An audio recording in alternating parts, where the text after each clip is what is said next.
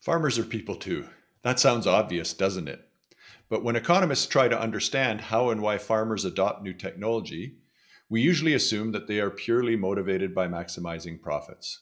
And we're often unhappy with our results. While we spend a lot of time trying to understand why consumers make the choices they make, often those choices don't make sense to us. Why don't they follow the science? Why don't they just trust us? We don't spend as much time trying to understand why farmers make the choices they do. Why don't they just maximize profits? My guest today says that should change. My name is Mike Von Massow, and this is the Food Focus Podcast.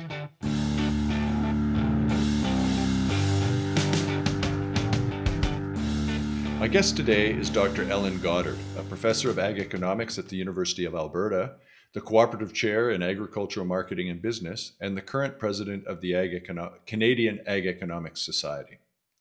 In her presidential address, Ellen argued that we need to do a better job of understanding the way farmers make choices. We talk about what we need to do and why it matters. It is critical to understand how they may respond to policy interventions.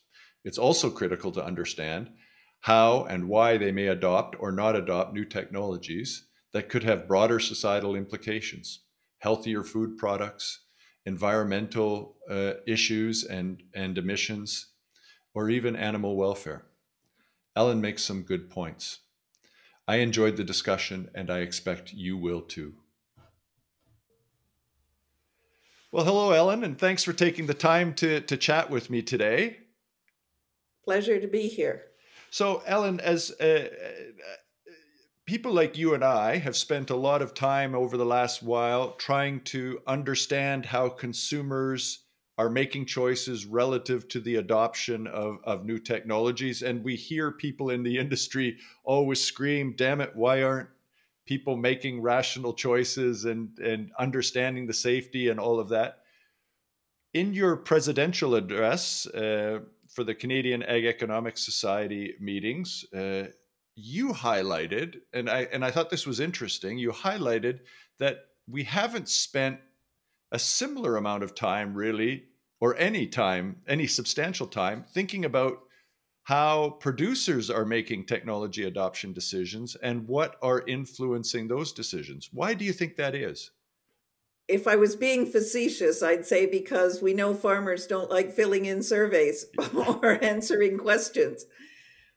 But realistically, I think from the very beginning, um, when we started even designing um, business risk management policies for farmers, we made assumptions that farmers are profit maximizers and that's all we need to know about what the outcome is going to be.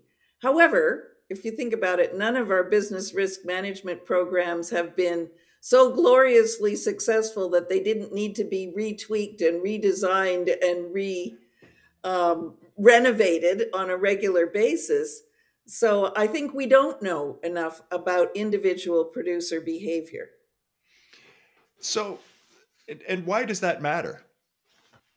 Well, I don't know what you think, but I think farming is got enormous numbers of challenges now that maybe it didn't have 50 or 100 years ago. I think it's a way more complicated business. Some decisions that are made on farms have implications for um, nitrogen runoff. Some implica- decisions made on farms have other environmental implications. Some decisions made on farms can affect disease outbreaks that could affect other farmers and an entire region's agricultural output. Sometimes we're not make decisions made on farms are not in line with the kind of priorities that consumers are wanting to have in their food. And then we end up producing the wrong thing for the best market. So there's a lot of outcomes from these decisions, but farmers are not a homogeneous group. The census is showing us that we're having more um, gender diversity, if you like, in, in who is identified as a farmer. There's an age profile, admittedly, probably too high on the older age farmers, but still, there are younger farmers coming in that have different priorities you must know, um, you probably teach farmers or farmers' children's as I do, and they're amazingly diverse in their views of what's important uh, in terms of agriculture. Given that diversity, it's really difficult. In the case of environmental policy, how would you design incentives or sticks, regulations yep. that would encourage certain behaviors if they all have a variety of different beliefs about the linkages between their own decisions and environmental outcomes that could affect their neighbors, the city down the road, the country as a whole. And if we don't know about the diversity, we cannot help, even in the case of a disaster because people will have responded differently to the disaster. I'm thinking about how terrible drought is in Alberta this summer. And uh, one of my grad students is a cow calf operator. In, in, I don't know which is his spare time, the thesis he's yeah. doing over the farm, but I suspect it's the thesis. But they have struggled like yeah. crazy this summer. Are we keeping cattle? Are we not keeping cattle? There's no water. There's nothing for them to eat in the fields. And and he has found it incredibly difficult to wade through the types of policies that are there to support farmers, even when there's big announcements that there's more money, yeah. um, because it doesn't necessarily suit his circumstances, and he can't he can't uh, figure out where he fits in the policy spectrum. And these and these decisions, particularly things like uh, cow calf and drought, aren't short term decisions. It's not like, no. you know, it's not like we're running a car factory and we say, well, we can't get chips, we'll shut down for a couple of weeks, and then it's all good. We we turn on again. Not to downplay that, that causes pain, but pain too. But if you stop and you liquidate a cow herd, that is something that has implications two, three, four, five years down the line as we rebuild and and and for supply as well because smaller herd having calves we're holding back some of those calves to rebuild the herd. Yeah. those have implications not just on the farm where where they're dramatic but for uh, for for the entire food system. And and so I agree. I think it's it's profoundly important for us to get a better understanding of how these decisions are made so that we that we can not only understand, as you said, some of those environmental impacts, but get a sense of what food supply is going to look like uh, going forward. Yep. and and are we going to meet consumers needs? Are we going in the right direction? I'd agree with you on on the fact that farming is harder than it's ever been because understanding and deciding what to produce is harder than it's ever been because it's not homogeneous. We're not producing commodities anymore, and and uh, and consumers, as you and I both well know, aren't always rational. So how do we make decisions that that, that ensure the viability of our farm in, in, in the long term? I saw an ad the other day. Um, in a in a farm newspaper talking about um, corn production in Ontario, and the corn producers were saying, We are the home of corn production in Canada.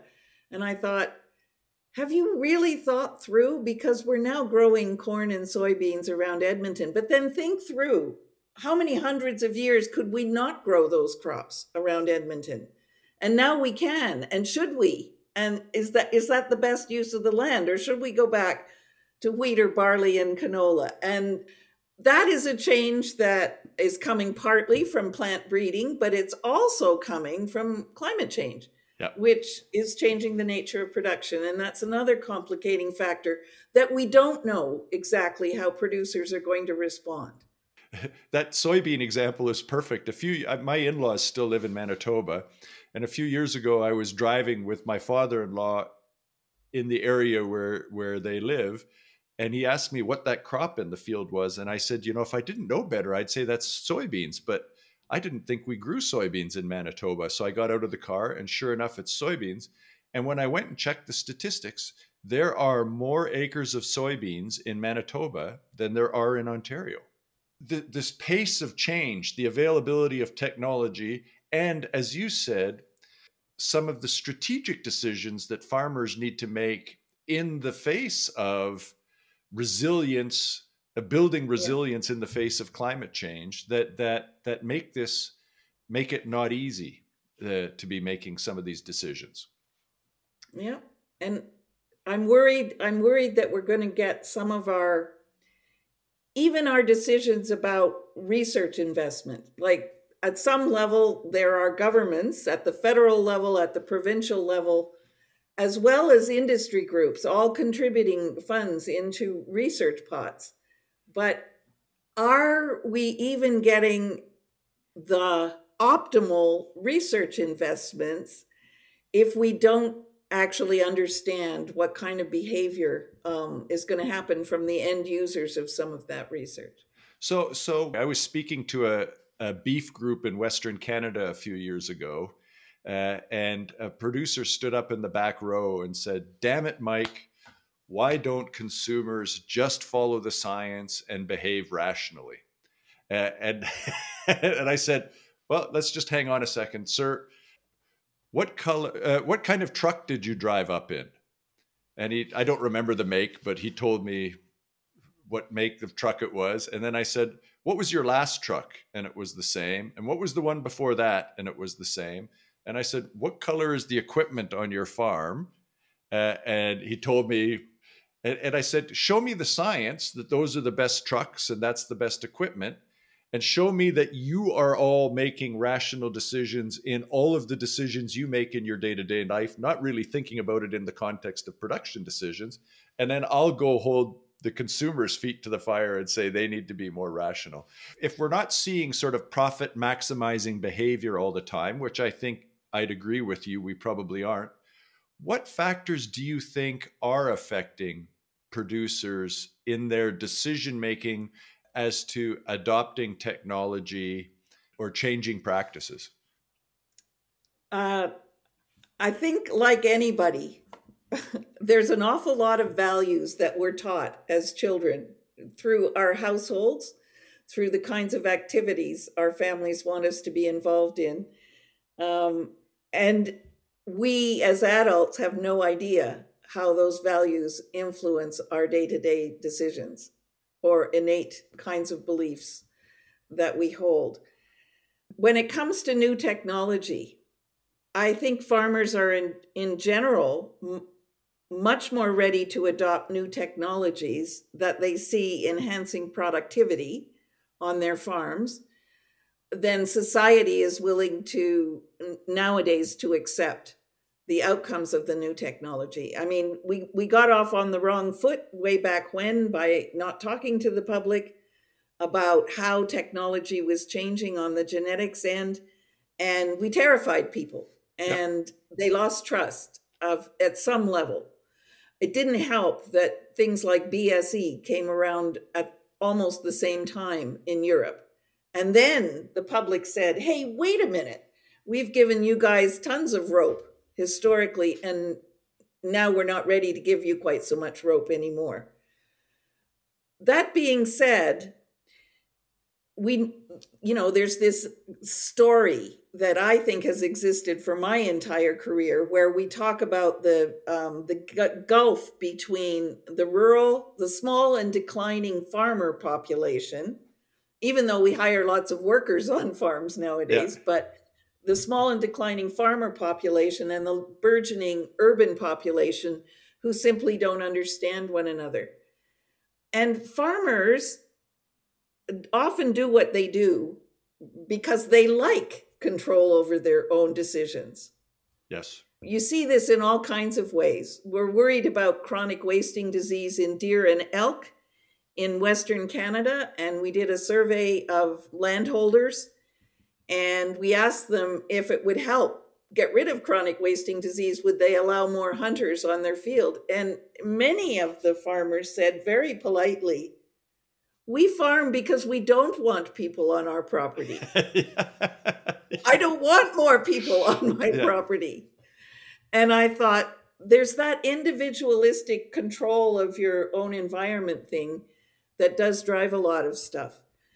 It's interesting though that if if something's going to enhance productivity, fine. It sometimes the other things like are you going to switch varieties of say wheat if you could grow this new wheat that's being developed in the UK that is going to produce less acrylamide when you burn your toast. Yeah. so it becomes healthier to eat burnt toast. This is a new crop they're working on in the UK. Is a farmer in Canada if if the price is going to be the same and the yield is going to be the same, how is he going to make the decision of whether he goes for the uh, reduced acrylamide yeah. when burnt toast variety versus the normal variety? And and that's where we have to understand does the farmer take responsibility for that link to the ultimate public health of the consumer? Does the farmer think it's the responsibility of the bread maker to worry about that or the consumer? Because you could just put some public health messages out and then it, don't eat your burnt toast or do eat your burnt toast. I, I we don't know where the uh, feeling is about control and influence over other people's decisions comes into it and we don't know if the farmers think that's a critical part of of how they should make decisions or not. And that's a, a public health thing that we've barely scratched the surface of. Our new technologies are going to make us be able to change the nutritional profile of many many things that we actually grow and it's if we want the outcomes in terms of improved, enhanced public health, then we really need to know who's going to grow them and how many people are going to grow them and whether they're going to be attractive. And it can't all be just on the basis of the price they're going to get for the ultimate product. It's interesting. I, hadn't thought about it in that context before, but but you raised sort of when we introduced some of these herbicide resistant you know, the Roundup Ready and those sorts of things, where we really, I think, dropped the ball to a significant degree. The benefit all accrued at the farm level, and consumers felt like they were taking all the risk. And and this this example you just gave is is almost that exact scenario inverted, where where the consumers get the benefit and the producer is taking all the risk. Will this will this yield the same? How do we how do I market it so that I mean, in many ways, we don't even have the infrastructure. Now that's changing. We're seeing a lot more direct shipment. We're seeing a lot more contract production where that stuff is going directly into a rail car or directly to, to preserve yeah. the identity. And, and those sorts of infrastructure changes may, may, may make some of these decisions easier. But, but you're right. It's not always just about – a price transmission or a, or a, or a premium. It, I, have always said that the the difference between a premium and a discount is just the direction you're looking at it from. Uh, and, and, yeah. you know, at some point, if it's not that kind of wheat, are we going to get discounted because it's it's not as healthy?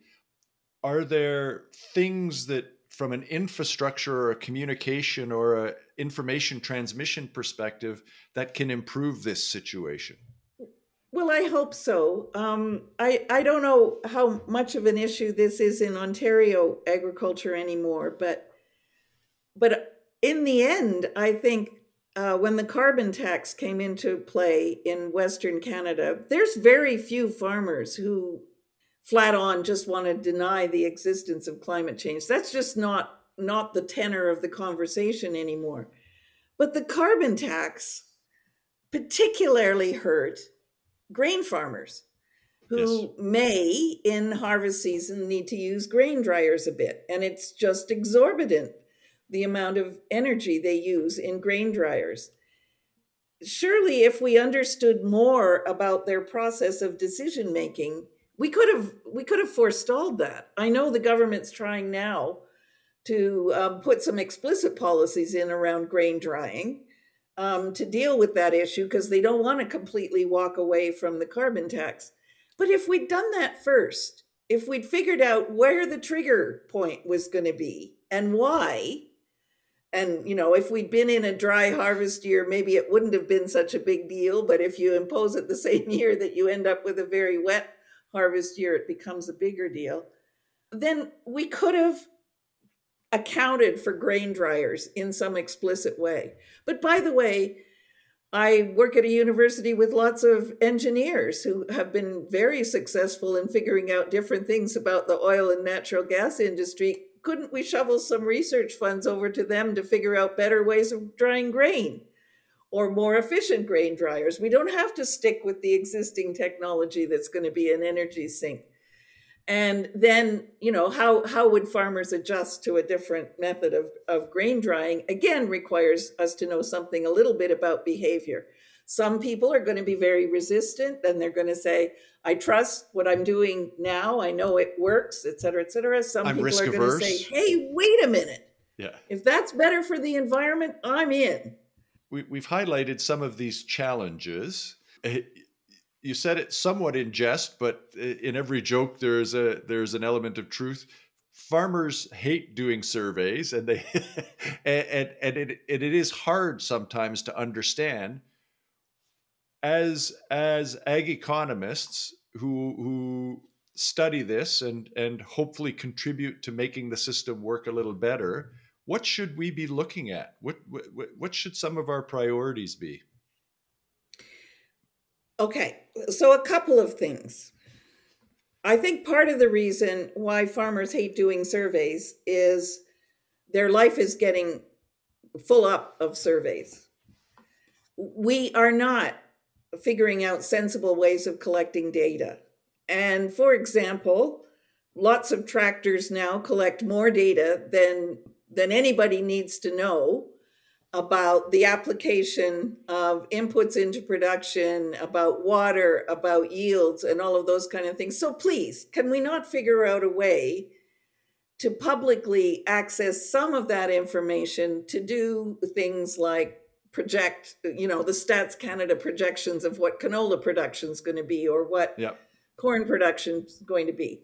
So, is there a way that we can use new information technology to collect some of these information with the farmer's permission, of course, that could avoid him doing some of those really routine surveys and he wouldn't get envelopes in the mail that he has to sit down in the evening and fill out a form or go online and fill out a form. But secondly, the other thing that occurs to me is we're having a proliferation of people um, in different disciplines, not only ag economists, not only sociologists, but you know, people who've traditionally worked in production agriculture, animal scientists, crop scientists, all of those kind of people think, oh, I'll just do a survey.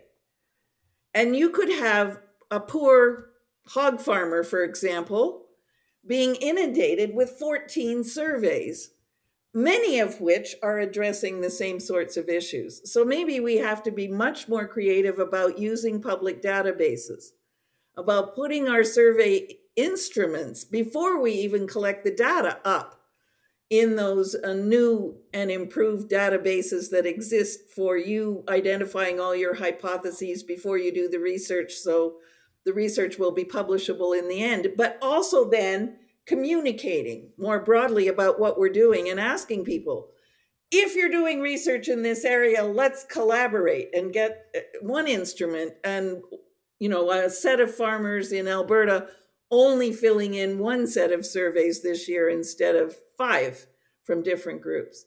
And I must say, I do think sometimes the collaboration across disciplines is really critical because I find um, I'm I'm totally supportive of the fact that in in areas like antibiotic resistance, for example, we need to know so much more about how people are making the decisions when and where to use antibiotics on farms. But you can't ask a question in a way that is leading and get a meaningful uh, response. And if you're if you're just thinking that your questions just are straightforward and just ask them, then you're misleading the farmer and you're also your research is not in, incredibly meaningful there's there's other examples so would you do gene editing if it improved animal welfare I, am sorry that that's ugh, that's not a question that you can ask because how could anybody say they wouldn't yep. approve of gene editing that was going to improve animal welfare. You you put them in a social quandary, and social bias is going to get them to say yes. So so there is a benefit to having cross discipline assessment of the kinds of questions we ask farmers, and maybe there are ways that technology and research reliability things are pushing us to collaborate better so we can reduce the burden on farmers and get more meaningful data. That's that's my hope. All of that is important in the context of the point you made earlier is there are fewer and fewer farmers. So if you're doing a survey of Canadians, you have 38 million people you can draw from. Uh, and they're unlikely to get as many surveys where the number of farmers that that we're interested in is in the thousands and so they are much more likely to get asked so, to, so streamlining uh, making sure we're asking the right questions all of those and making sure we're using technology to collect data where we don't need to some of the uh, data initiatives that if pe- if people give permission we could open up the tax filer data to, to answer some questions, perhaps, would also reduce the burden on individuals to respond to different questions. Uh, I mean, all of this has to come with people's permission because it's ultimately their data, but but we could be more creative, I think, and then maybe only ask the really interesting things on surveys so farmers are enticed into into responding. And and maybe we better do I don't know, maybe more experiments. They do experiments in developing countries when they're trying to model farmer behavior because they're very concerned about increasing yields and productivity and food security in local countries. And it's odd that more of that kind of research is done in developing countries than it is often in Canada or the United States, for example. Yeah. So lots to learn, but I think you've highlighted the need to do this better and and to really understand how and why farmers are making these decisions so that we can either anticipate them or influence them with carrots and or sticks to get the outcomes that are are good that are delivering the products that consumers want or the environmental outcomes that that that society wants so uh, thanks for taking the time. I always provide at the end uh, an opportunity to, if, if, there's something I should have asked you but I forgot, or or a final point you'd like to make. This is your opportunity. The only thing I really want to say is that I've had a relatively long career now. Perhaps my interest in this particular space has to do with the fact that I still find farmers fascinating. I, I find the whole process of making a decision to commit yourself to farming fascinating. I I see farming as exciting and I I don't understand why rest of society doesn't understand how how varied and technologically sophisticated and actually sort of exciting it is to be a farmer and think about producing food um, to feed people or fiber to clothe people or whatever it is that you're actually producing. Um, I, I have enormous respect for farmers. And I guess I don't want to waste their time either. yeah.